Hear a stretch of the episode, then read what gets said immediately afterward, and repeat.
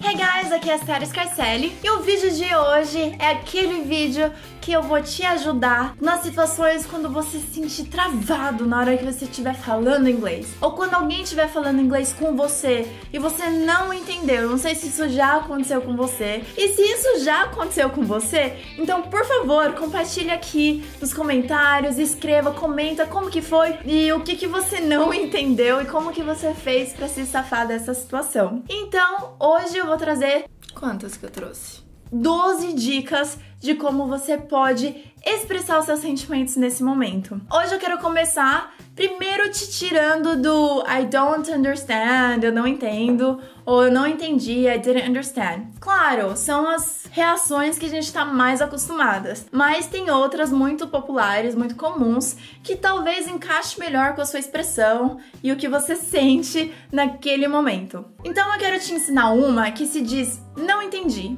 Em inglês é I don't get it. Como você pode notar pela frase, tem vários T's aí no meio. Don't get it. E quando fica a frase toda, por causa do blending, ele faz alguns T's silenciosos. Então fica assim, você já pode repetir comigo. I don't get it. One more time. I don't get it. Você também pode falar assim: desculpa, o que, que você disse? desculpa, o que, que você disse mesmo? Em inglês fica Sorry, what did you say? One more time. Sorry, what did you say? Você também pode pedir para a pessoa repetir, por favor. Que em inglês fica Could you repeat, please? Could you repeat, please?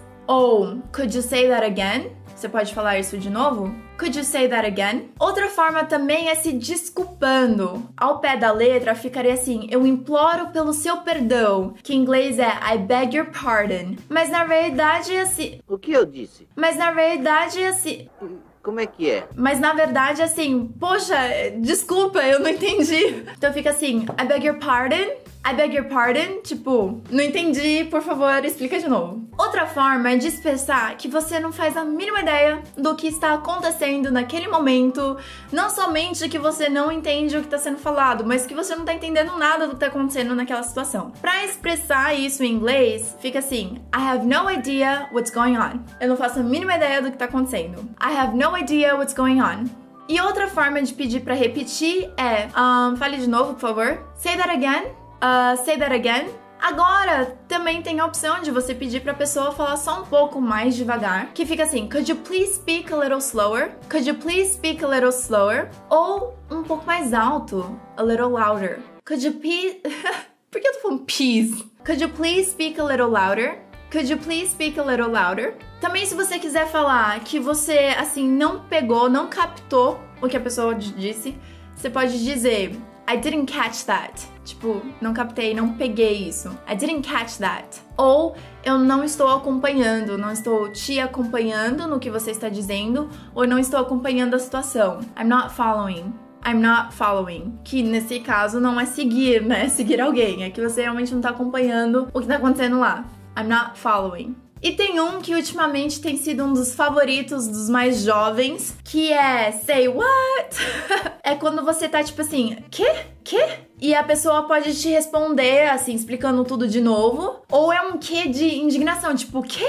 Então, em inglês, ele é say what? Ou você pode dar aquela dramatizada de ficar assim, say what? Say what? Say what? Say what? Say what? Say. Say What? What? Bom, aí por isso que eu falei, fica aí livre para escolher quais opções é, batem mais com o seu sentimento no momento, sua forma de expressão e qual que vai solucionar o seu problema. Se você quer que a pessoa repita, fale mais alto, fale mais devagar, ou simplesmente mostrar que assim, nossa, eu não entendi nada, explique tudo de novo, por favor. Keep calm, fique calmo and stay calm e se mantenha calmo. É normal, tá? Você está aprendendo um outro idioma, erros fazem parte do processo. Assim, eu vi uma frase esses dias que diz alguma coisa assim: nunca ria de alguém que erra algo no inglês. Essa pessoa já sabe falar outro idioma. Você está aprendendo um segundo idioma, ou seja, você já tem um, você já tem um conhecimento de um.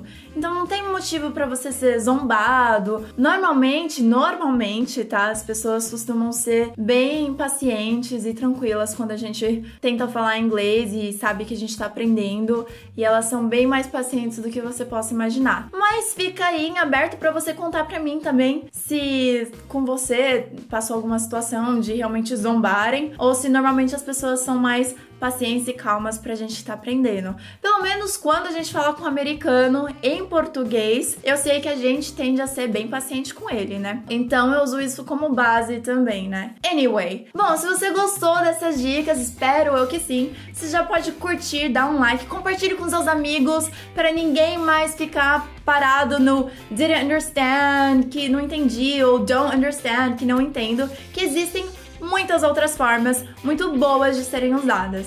E se você é a primeira vez que você está assistindo esse vídeo, você não é inscrito no meu canal ainda, pode clicar aqui para você não perder mais nenhum dos meus vídeos, tá bom? Espero que você tenha gostado, não esqueça mesmo de curtir e comentar aqui o que, que você achou. É isso aí, I'll see you soon and until next class, bye!